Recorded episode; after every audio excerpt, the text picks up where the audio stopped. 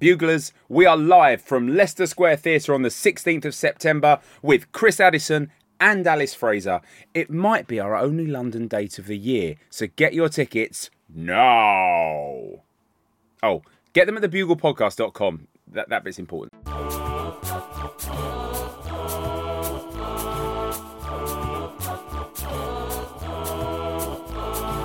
Hello, welcome to the Bugle Ashes Zaltzcast. I am Andy Zaltzman, and this is the exclusive, uh, world official. I've got those words in the wrong order. A world official, world exclusive, official review. You can't get it anywhere else. Of day, I've got there in the end of day three of the Oval Test, a day of classic basballistic cricket. England 389 for nine in the day, scoring at breakneck pace. Only 80 overs bowled. Uh, as, uh, as uh, alongside the all-action cricket, we have no action anything uh, in, in for, for, long periods as people just mill around. 10 overs short of the supposed hypothetical uh, requirement. Will those 10 overs prove as crucial as the uh, 25 or so overs lost in Old Trafford? Time will tell, but almost certainly not. Um, Australia looking once again battered, and then a, a, late clatter of wickets that kept the door just faintly ajar for the baggy Greensers to uh, win the game and secure a 3 1 series win, which. Were they to do it, A, it would be one of the great fourth innings chases, and B, it would be one of the most misleading scorelines in any sporting event ever. But such is the joy of Test cricket. Uh, joining me to discuss this, um, back from his holidays where he has been, um, well, largely insulated from cricket in France. It's producer Chris. Um, Chris, uh, well, I mean, how was, uh, I mean, how was it try, trying to follow the Ashes in France? I've been overseas during previous Ashes, and it's, I mean, it's quite a harrowing process. I was in Norway for the first Test in 2019. Wow. Desperately trying to get the scores uh, of a fluctuating game while travelling through trains and mountains. Andy, it was very difficult. The French, it appears, are not into cricket. I think that Olympic silver medal they picked up you know, that 120 odd years ago has really got to them and they seem to have rejected the sport in its entirety. I did, uh, up against some trees, I did see some uh, abandoned cricket stumps. Oh, right. Nice. That was the only trace of cricket I saw in two weeks, other than desperately trying to wave my phone around for 4G to get some to get some uh, live cricket or some some podcasts to try to to make sense of what was happening. It was it was it was a challenge, but but I come back and I am literally astonished that England haven't won this Ashes series based on everything I read. Well, yeah, it has been it has been kind of strange, and again, I think when we look back on this series, whatever happens, we will those key moments that we've talked about in those first two tests will, I think, irritate England cricket fans for the rest of all eternity. Um, I mean, I have friends who are still annoyed about what happened in the 1936-37 Ashes series decades before they were born. So. Um, uh, and Fre- well, friends, this is you, Andy. well, it's me and maybe one other friend uh, who also works on cricket commentary on the radio. So, um, uh, okay, okay, you've narrowed that demographic down to people who have taken cricket obsession to a literally professional level. But anyway, the point stands, Chris. Uh, for as long as people give a shit about Test cricket, which might not be that long, um, if the administrators get their way, uh, uh people will look back and study this series as, as, as a, almost a, a, a, morality tale for what humans can achieve and and the mistakes they can make, and that's what's uh, what's made it so so glorious and fascinating. And uh, the end of play yesterday, um, well, a huge uh, surprise sprung by Stuart Broad, who has mm. been absolutely fantastic, not just in this series, but um, well over the last sort of four, five years. And he's had this this this late uh, uh, period in his career where he's sort of recaptured the magnificence of his first peak after dipping for a couple of years around about 2016 and 2017.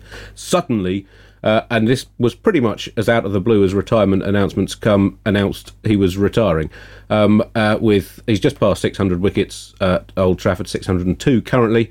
So uh, you know if he, he could finish with 612, uh, I mean what a story that would be. Or Jimmy Anderson on 690, maybe he'll take all 10 and uh, walk off. I, I think you know if that did happen, Chris, if Jimmy Anderson took all 10 including his 700th wicket, I, w- I would assume that a golden wing chariot would just swoop down from the heavens and take him off uh, and he would never be seen again, and it would be the greatest moment in the history of humanity. But um, I have uh, read the full laws, Andy, but maybe maybe it's already there.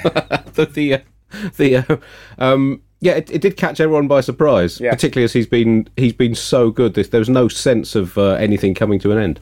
Oh, I actually have to say, as a fan, I felt disappointed because I was like, there's there's more to come from him, and I want to see him do more. But I do I do get why. The biggest problem I have is that uh, today, uh, assuming him and Anderson go go out to bat together, maybe not, maybe they open the bowling together. It just seems like an elaborate ploy to upstage or hide the fact that it's also Jimmy Anderson's 41st birthday today. and I just wonder if that's going to cause some tension in the dressing room. Oh well, yeah, no, I hadn't thought of it from that from that point of view. So you're basically saying he's blowing out the candles on Jimmy's cake. Well, look, Well, this could cause ructions in the England dressing room. it might be what Jimmy needs. Um, yes, because everyone had thought maybe Jimmy would announce his retirement, um, but I think he.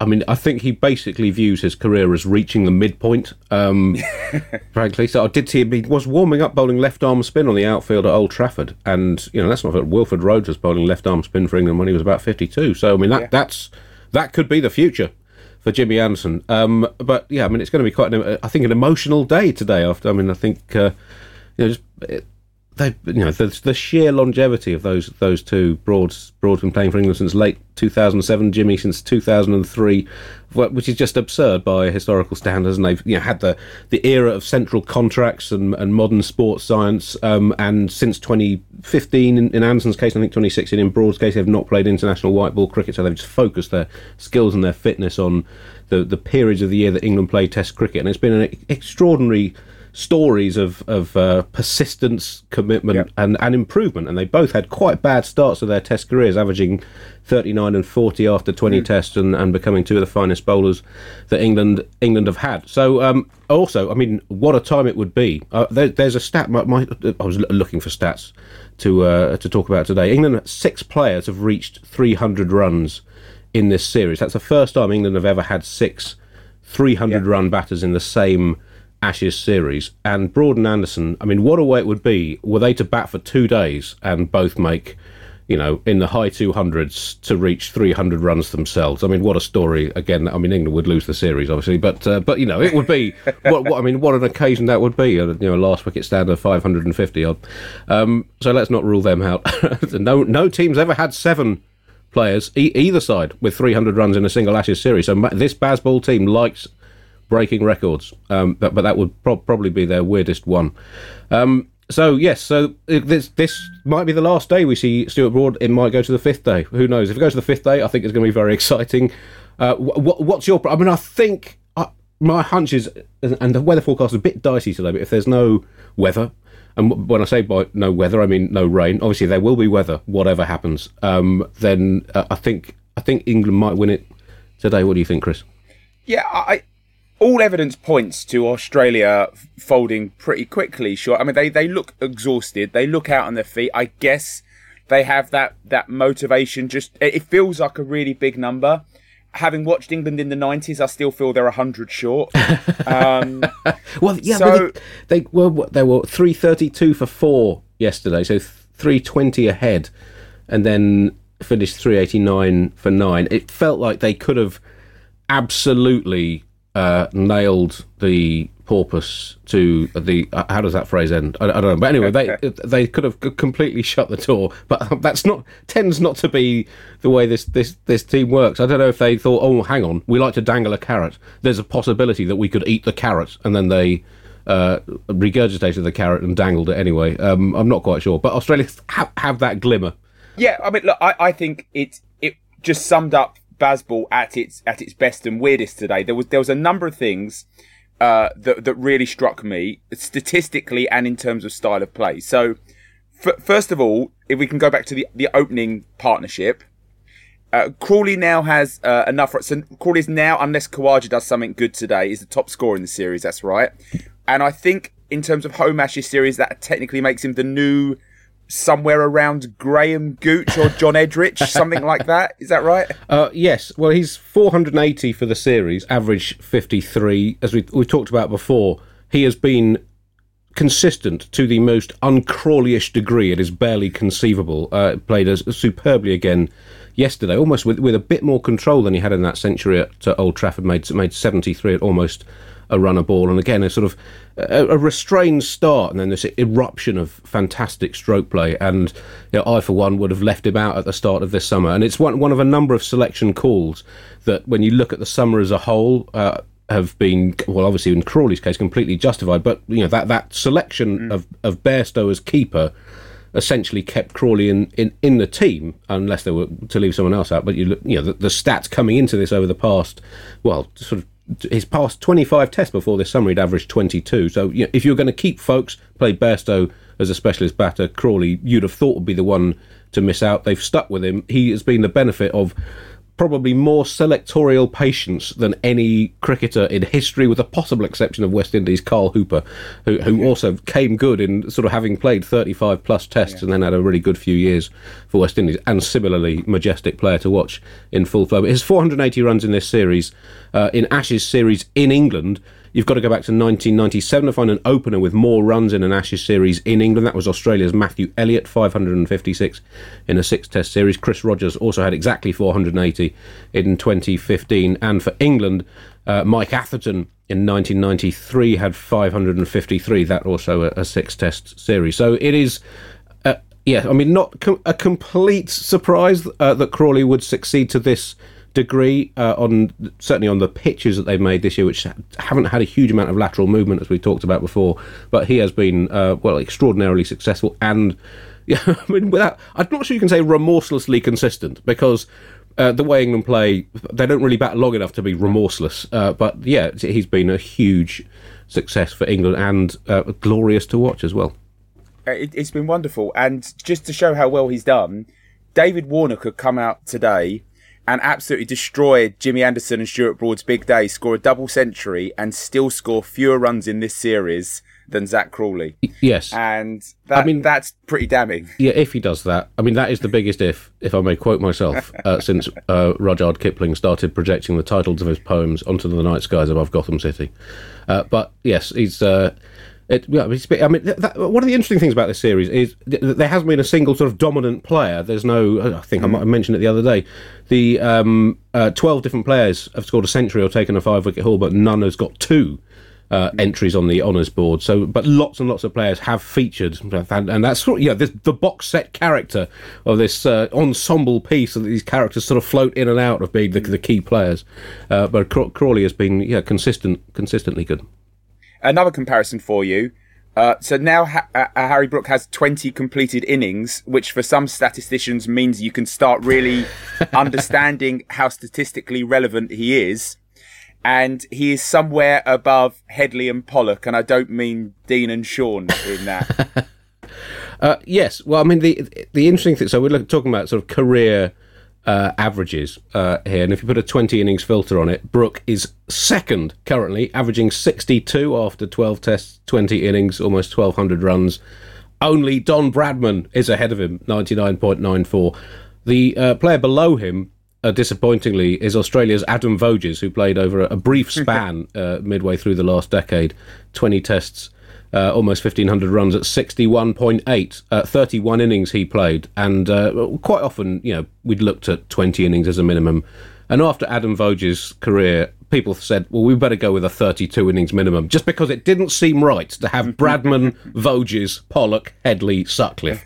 So Voges had to be removed from that. He had a curious career, a lot of, but I mean, sort of failed in, in the Ashes that he played in, in 2015, but had some mountainous runs, uh, particularly in, in home series for Australia. So uh, Brook is up there in terms of um, you know, it's kind of difficult to look at current players in the all-time rankings, particularly early in their careers. But he has had one of the best ever starts to his Test career. Eleven 50 plus scores in, in 19 innings. And in the last test, I think he was the he was the third fastest to 10 50 plus scores, uh, and he's in the I think the top 12 most runs in a, a, first 12 tests of a career. And when you, you watch him play, there's a few little glitches. I think when the when the ball has moved around this series, he's looked a little vulnerable, as most well all players are.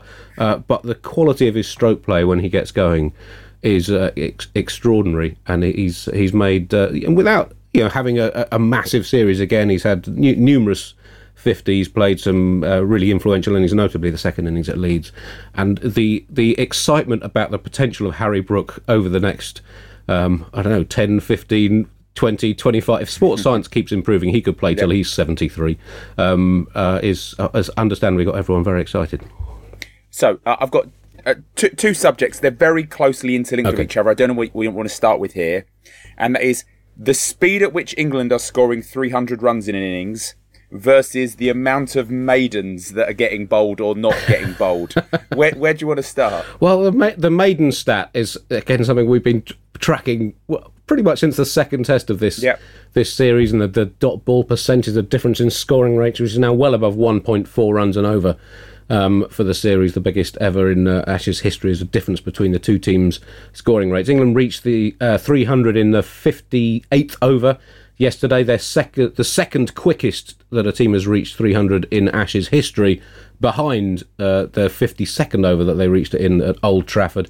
England now have seven of their eight fastest 300 uh, scores in terms of when they've reached 300 in innings. Seven of their eight fastest since Stokes and McCullum uh, took over last summer. So uh, it's um, yeah, it, and I think we've seen this throughout. Australia still after five tests don't seem to have a strategy or a method for restraining England. They've tried passive fields. Yesterday they kept the uh, a slightly more aggressive field for a bit longer, and that didn't work either. Uh, as as I said, this England team presents very unfamiliar problems that are extremely difficult to solve, even for bowlers of the, the caliber that Australia Australia have. Todd Murphy did quite well yesterday. Still went at five and over, which is you know not bad against this England team. Now picked up three wickets. Could have had a couple more. Bit unlucky with a couple of uh, very close LBW uh, shouts and bowled out Joe Root for 91 when it looked like Root could bat until the end of eternity.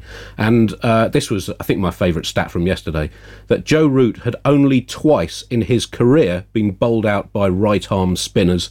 Um, one uh, was uh, one was the Sri Lankan Ramesh Mendis in Sri Lanka, I think in the 2018-19 series, and one was Ireland's Andy McBrine earlier this summer when, uh, as I remember, Root was having a wild hack before a declaration. So Hey, uh, Andy McBrine is a wonderful spin bowler. I'm not He saying he's not, with, Chris. He did him with guile and flight. those two are not mutually exclusive. Uh, but um, uh, uh, so Ashwin and Lyon, the two great uh, right arm spinners of uh, the current age, have bowled between them almost 240 overs at Joe Root and not hit his stumps once. So that was a a, a, a nice moment for, for Murphy, who stood up pretty well under the withering assault of Baz Balian cricket. Uh, can we talk a little bit then about uh, oval chases for for such a great deck?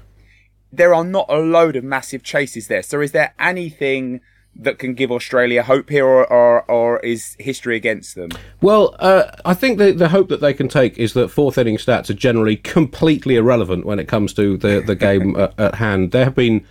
There's not been many big fourth innings chases anywhere, so you look at the stats and they don't always tell you the full story. There have been some quite big fourth innings at the Oval. 1979 India, I think, were nine runs short of chasing 438, finished uh, eight wickets down in a in a in a in, a, in an exciting draw. Um, but uh, you know, I don't think when Australia goes out to bat, they're thinking, right, let's channel the spirit of Sunil Gavaskar from uh, from 44 years ago. Um, uh, India a few years ago, uh, 2018 they were chasing 460 odd, I think, in the in the fourth innings and lost early wickets. And then uh, Rishabh Pant, uh, who made his first Test hundred in that innings, and KL Rahul had a, a big stand, and they got to within about 120 with still five wickets left before then a late collapse. But I guess showed that the you know pitches now don't deteriorate as much. Set against that, we've got Steve Smith's second innings problems that he's not past 35 in a second inning since the start of the 21-22 Ashes, and he's never scored a fourth innings hundred. So.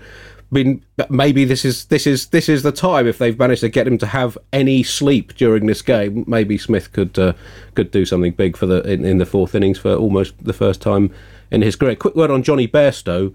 Um, 70, he's had three innings of 75 plus in this series. First England wicketkeeper ever to have three innings of 75 in a single Test series, and only the third wicketkeeper from either side to have three 75 plus innings in an Ashes series. Brad Haddin in 2013 14 in Australia, and Ian Healy in 1993 in England. So, uh, again, one of the questionable selections at the start of the series, and you know, with the first two tests, it backfired in terms of Bairstow's wicket keeping, and in the first three tests, his batting wasn't particularly productive after that first innings of the series. But he's played a couple of big ones, both after keeping wicket uh, in uh, the last two tests. So uh, yeah, I think overall.